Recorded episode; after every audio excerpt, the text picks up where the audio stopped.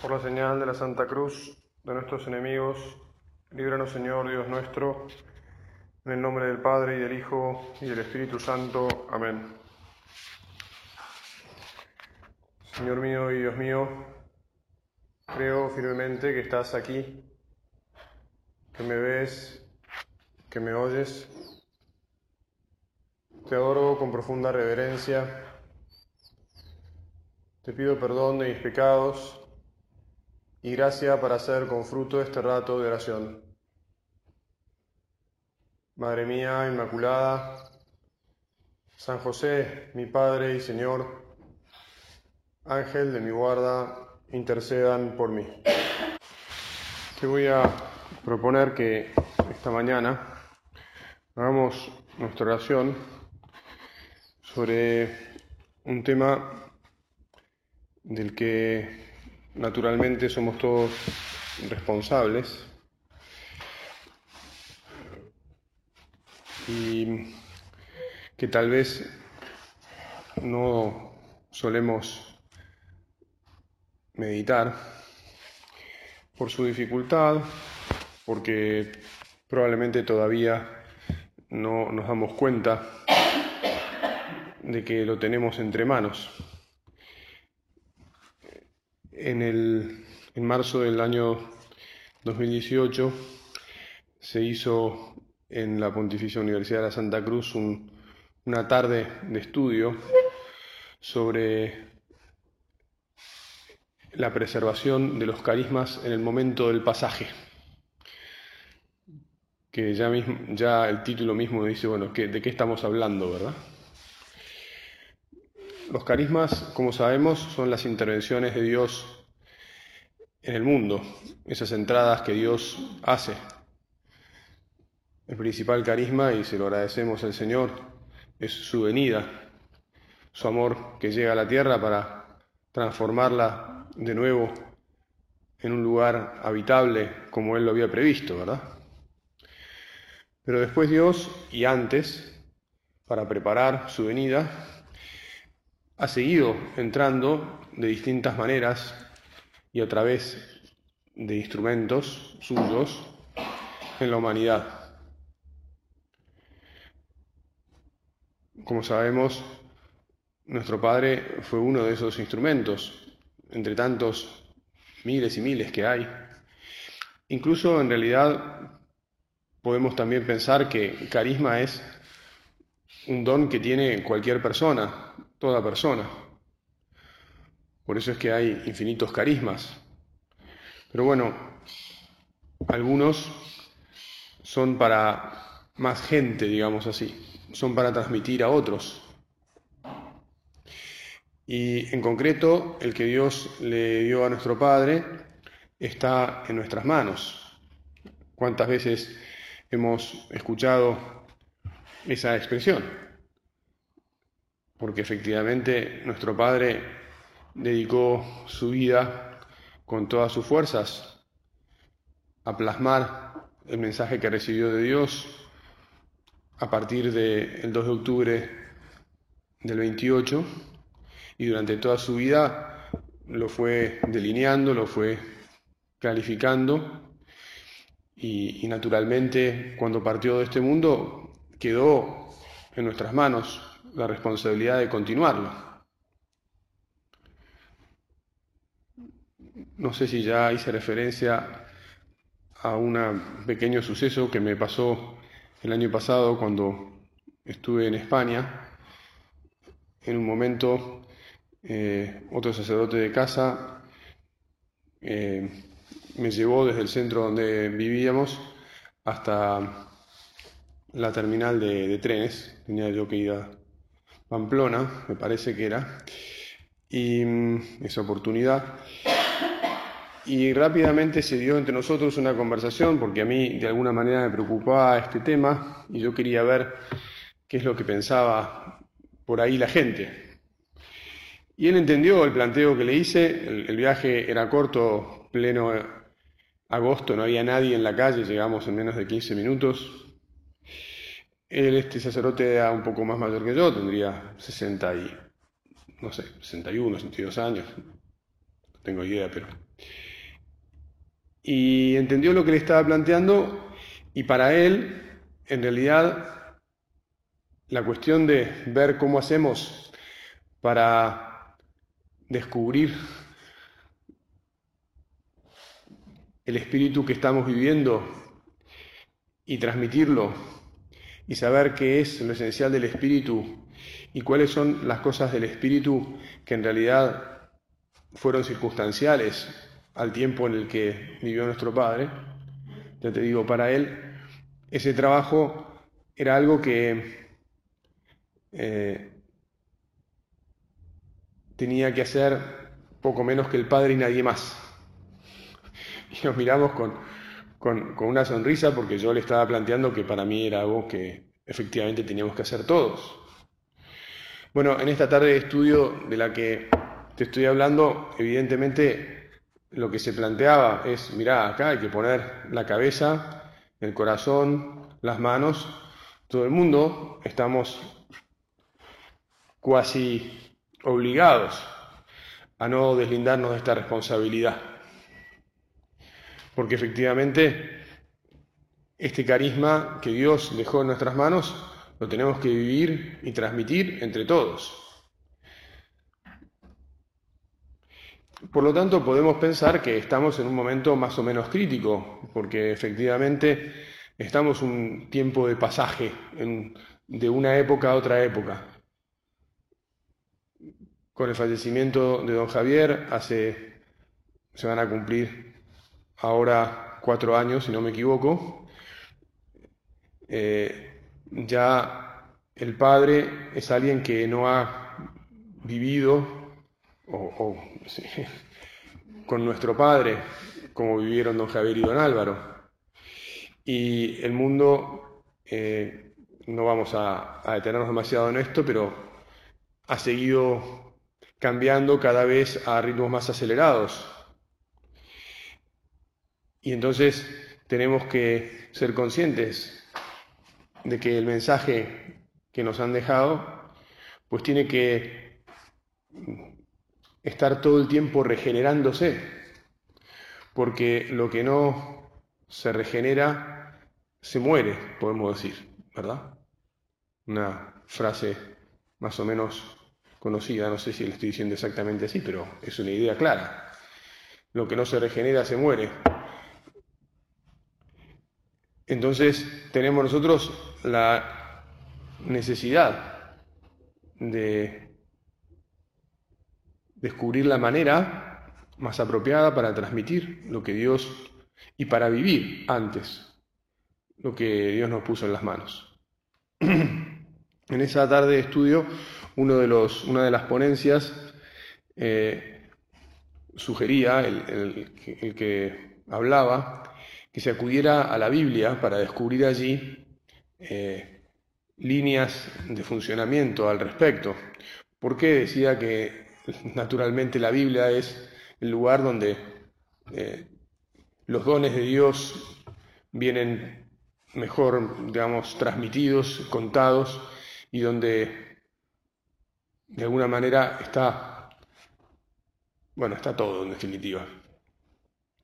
Y entonces, es verdad, eh, él hacía hincapié en que los carismas son algo que de algún modo tienen los profetas y que todo el, problema de la profecía es como el problema carismático, digamos así. Con gracia explicaba, y es verdad también, que los profetas siempre han sido las personas del fracaso. Anuncian cosas que a nadie les gusta, que, que son difíciles, que la gente rechaza mm, y por lo tanto tienen grandes dificultades. De alguna manera, Moisés también es profeta, es figura de Cristo eh, en todos sus aspectos, ¿no? sacerdote, profeta y rey. Aunque el sacerdocio lo llevó Aarón, pero bueno, el que comunicaba completamente con Dios, hablando con él cara a cara, era Moisés. Y en el análisis uno puede distinguir que, por un lado, está efectivamente el carisma, el mensaje divino, por lo tanto hay un vínculo muy peculiar entre quien recibe ese mensaje divino y, aquel quien y Dios que se lo da. Y por otro lado, hay otro momento de la transmisión del mensaje, que es el, vínculo que hay entre el carisma y los, seguidores, el pueblo, en el caso de Moisés, cómo se lo transmite. Y, y todo esto entraña bastantes dificultades. Una de ellas, eh, esa tarde, eh, varios de los bueno, dos de los que exponían, por lo menos que yo me traté de escuchar, sus intervenciones están colgadas en, la web, este, hacían referencia al problema de, la idolatría, digamos así. Es decir, de, de convertir a aquel que es el transmisor en un ídolo o de, convertir también al mismo carisma en algo parecido eh, a un Dios. Como son estas, este, estos mensajes, así, estas jornadas de estudio muy eruditas y demás, este, era gracioso porque es interesante escuchar, este, hacían, ponían muchos ejemplos, referencias, por ejemplo, comentaban que efectivamente es muy choqueante como cuando el pueblo, Moisés está en la montaña y el pueblo hace el becerro de oro, eh, el nombre que le dan al becerro de oro es el mismo nombre de Dios, lo llaman Yahvé. Y entonces eh, hacían referencia a que todo, todo el problema de la Biblia es un problema de evitar la idolatría, de irse detrás de algo que no es Dios. Bueno, tal vez nosotros, para hacerla corta, tenemos que darnos cuenta que parte importante del problema de vivir y transmitir el espíritu que tenemos en nuestras manos, que nos dejó San José María, nuestro Padre, es la de enfocar bien qué es lo que transmitimos y saber distinguir las cosas. Porque efectivamente en la relación que tenía Moisés con Dios, eh, que viene, entre otros momentos, relatada en el libro del Éxodo, eh, hay momentos en los que Moisés se ponía una máscara y había momentos en los que Moisés se sacaba la máscara.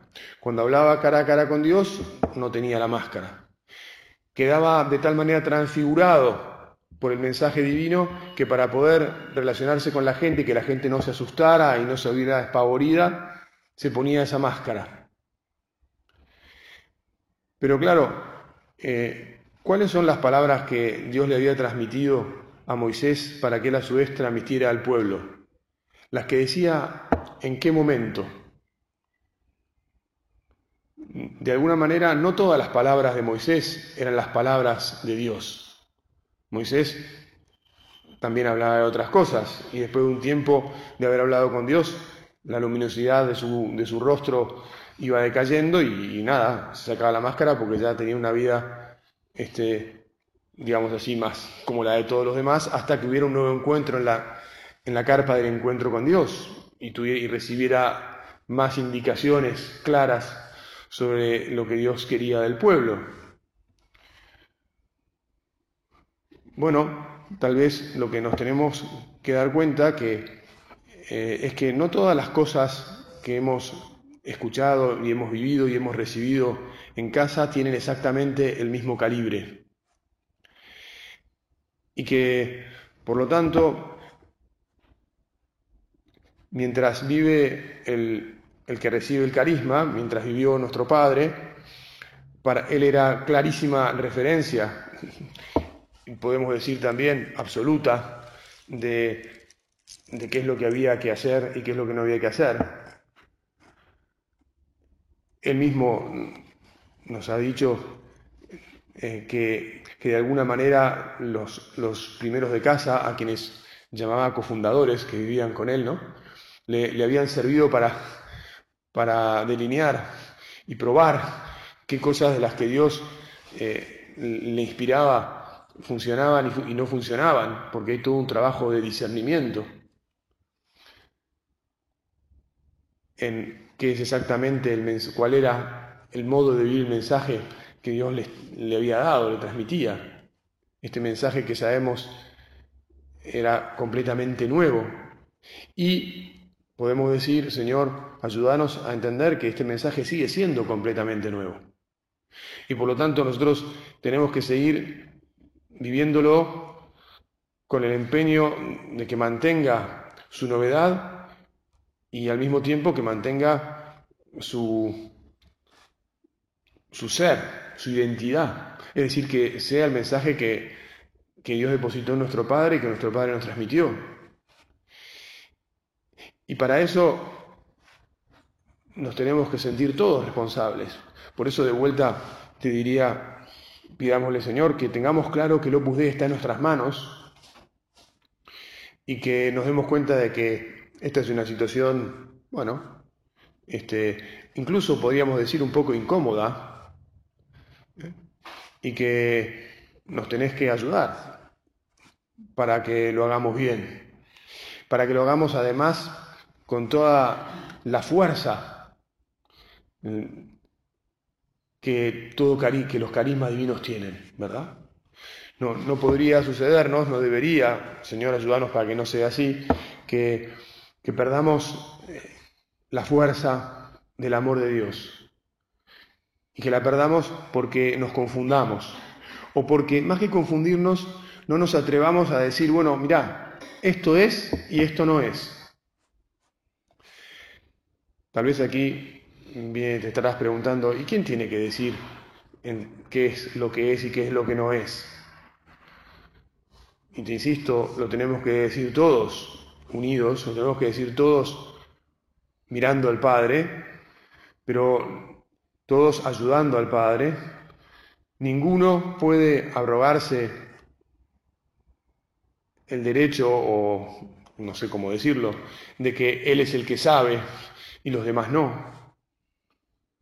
Nadie tiene, eh, no solo, digamos así, una varita mágica, ni pero mucho menos este, el poder de dirigir a los demás.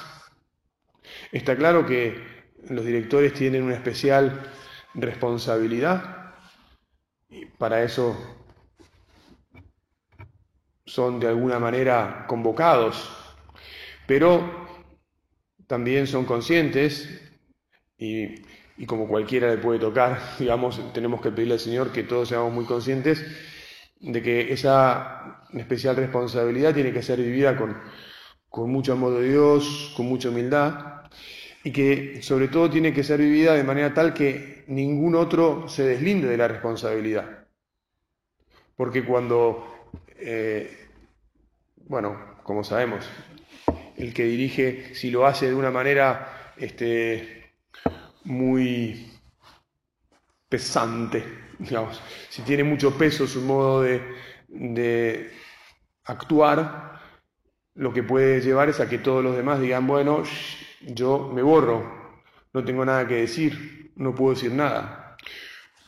O también puede llevar a que se enoje y diga, pero pará, ¿qué pasa con esta persona? ¿Acaso es ella la que va a decir todo y yo no puedo decir nada? Yo también estoy aquí elegido por el Señor para vivir esto y para llevarlo adelante. Y entonces, cuando se da en, todas estas relaciones y en todo este problema, este, hay que ser muy cuidadoso y saber ser muy fuerte. Te insisto de vuelta en la unidad y en la humildad para que efectivamente, eh, con prudencia, todos juntos, sin, sin que haya personas que traten de imponer unas cosas a otras, vayamos descubriendo. Porque después la vida cotidiana, en la vida cotidiana es donde se juegan los partidos, ¿no? No, no en, las elucubraciones, en las ideas o en las tardes de estudio. Y entonces ahí es donde al final el, el mensaje cobra vida y el mensaje se hace alegría, la alegría de vivir y de trabajar por Dios, o se vuelve, eh, iba a decir, pantanoso, o una frase más actual, remar en dulce de leche, ¿verdad? Y todo depende, o va a depender mucho, de las actitudes que cada uno eh, tenga y cómo recemos y cómo leamos a nuestro Padre y cómo escuchemos lo que nos dice el Padre y tal vez también cómo escuchemos lo que no nos dice el Padre. Me parece que aquí ya hemos comentado, ¿no? El, estilo mm, de las intervenciones del Padre eh, también indica bastantes cosas. Y ha elegido hablar poco, tal vez porque él hable poco y así lo eligió Dios, un hombre más callado, pero al mismo tiempo porque hay que reflexionar más sobre pocas cosas importantes que hacen a, puntos nucleares del espíritu, del carisma. Por eso es que tal vez, eh, bueno, sea importante que le demos vueltas y vueltas al cuidado que tenemos que tener de la libertad y de cómo vivirla, cómo transmitirla y enseñarla, cómo respetarla, cómo dejar que cada uno efectivamente haga lo que le parezca que debe hacer. No me voy a meter ahora en ese tema, pero ya nos damos cuenta, bueno, fue el primer tema sobre el que nos escribió un poquito más largo y tampoco nos escribió larguísimo, porque también nos damos cuenta que hasta las cartas estas que el Padre nos manda este, no son eternas ni pretenden agotar las cosas, porque justamente lo que nos está diciendo es, ¡Ea! ¡Ánimo! Ustedes pongan su cabeza y su corazón.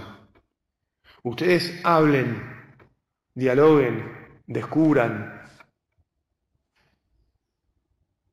el cariño, la afectividad, la amistad entre nosotros, la amistad que nos transmitió nuestro Padre, ese fuego que, hacía que los primeros que, se, que lo conocían se quedaran encantados encantados por el amor de Dios que tenía y encantados por el amor que les transmitía a cada uno y que los atraía a, hacer la obra, a, a, creer en ese mensaje que él estaba dando, a creer que eso era algo transformador y era algo que les correspondía a todos, que era justamente ni más ni menos que un llamado.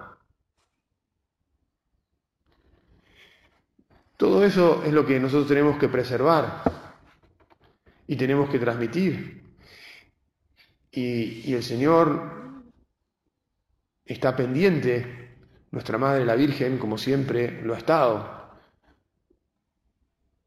Están atentísimos para que lo hagamos. A ellos acudimos. Jesús, que no nos bajemos de este trabajo, aunque resulte incómodo. Incluso aunque eh, muchas veces tengamos que pasar por, digamos así, conversaciones, situaciones en las que nos parezca que nos fue mal o que nos sentimos incómodos o que tal persona no nos entendió o que terminamos un poquito mosqueados, como dicen los españoles, o que tal o cual director este, me parece a mí que tengo que seguir hablando con, con él este tema porque, y además no sé si tengo demasiadas ganas porque, Ayer escuchaba en un pasillo que, por lo menos entre los varones, una de las materias que va a haber en, los cursos anuales pandémicos que se vienen es, sobre la enseñanza de la libertad en, San José María. Pues está clarísimo, ¿no? es parte de lo que estamos diciendo. Es parte de lo que tenemos que descubrir en su núcleo y aprender a vivir una vez más y transmitir y hacer que, nada, que se haga vida respetada y vivida y entusiasmante. Por exceso podría pasar que alguien quisiera ser el que vaya como determinando demasiadas cosas, ¿no? Y, como eh, diciendo, bueno, esto se está viviendo, esto no se está viviendo, esta persona vive así o esta persona vive allá, asá, y por qué no hace esto y por qué no deja de hacer aquello otro. Señor, que, que no nos excedamos en todo este proceso, en realidad en toda la vida, pero tenemos que ser conscientes de que ahora, ¿no? Esto es, sobre la meditación va sobre esto, la conciencia de que, mirá, o lo vivimos bien nosotros, que somos, si querés, la primera piedra después de, de nuestro padre Don y Don Javier, o, dentro de unos añitos está todo muy desviado, digamos, ¿no? Porque ya sabemos que cuando, cuando se empieza a desviar y, se avanza, se, va llegando, se está cada vez más separado de la meta. Podría pasar que cuando alguien se excede, termina agotando a otros. Y algunos dicen, bueno, mira, yo, a mí lo que me atrajo fue el mensaje de San José María. Aquí hay una situación en la que me están tratando de, meter por otro lado de un modo que no, que no, que no resulta, no me resulta razonable. Hay gente que no aguanta a veces. Tenemos que tener mucho cuidado. Por otro lado, también podría pasarnos que devaluemos todo, no por exceso, sino por defecto. O sea, el defecto. El, decir, bueno, en realidad este espíritu este, no tiene concreción alguna, este, prácticamente su identidad es, demasiado amplia y diluida, eh, no hay nada que, que nos identifique como, como familia, ¿verdad? naturalmente nos damos cuenta que no es así. Y entonces ahí estamos, Jesús, ahí estamos este, con, esta, con esta misión, con esta dificultad, con este lindo problema que asumimos de descubrir cuáles son los puntos esenciales, los que y cómo tenemos que vivirlos, la libertad, insisto, el cariño, la piedad, el respeto por las cosas de Dios, el estar metidos en el mundo, el ser todos muy distintos y el tener a la vez un mismo corazón, un mismo querer, un mismo aire de familia. Y saber que también hay otras cosas pequeñas, pequeñas o diferentes que es muy bueno aprender a vivir, pero que evidentemente no son del mismo calibre, por poner algún ejemplo, y ya, porque además tenemos que ir terminando, eh, no sé, todos, si uno, algo para reírnos un poco, ¿no? Si uno no reza el Salmo 2 todas las semanas, ¿está viviendo bien el espíritu del Opus Dei o no lo está viviendo? Mirá, tengo que aprender a rezar el Salmo 2, tengo que hacerme la costumbre, tengo que encontrar el camino, el momento. Para nosotros es más o menos fácil, si uno, además porque puede ser que no esté en, misa y oración por cualquier motivo, que es razonable que no esté y no está. Pero pensar en la vida de los supernumerarios. Está bien, es un hábito, es una virtud que se consigue y que... Pero bueno, ya nos damos cuenta que no todo es lo mismo, ¿verdad? Vamos a, insistir, eh, como siempre, en ponernos bajo el manto de la Virgen. Vamos a pedirle que nos mantenga ilusionados, que nos mantenga unidos, humildes y, con esta responsabilidad compartida entre todos, con la ilusión de que efectivamente vivamos muy bien el espíritu que nuestro Padre nos dejó, pero porque profundicemos en él, porque queramos entre todos descubrirlo y regenerarlo cada día para que no solo no se muera, sino para que cada vez vivifique más, eh, como Dios quiere, el mensaje de la iglesia entera. Te doy gracias, Dios mío, por los buenos propósitos, afectos e inspiraciones que me has comunicado en esta meditación te pido ayuda para ponerlos por obra. Madre mía Inmaculada, San José mi Padre y Señor, Ángel de mi guarda, intercedan por mí.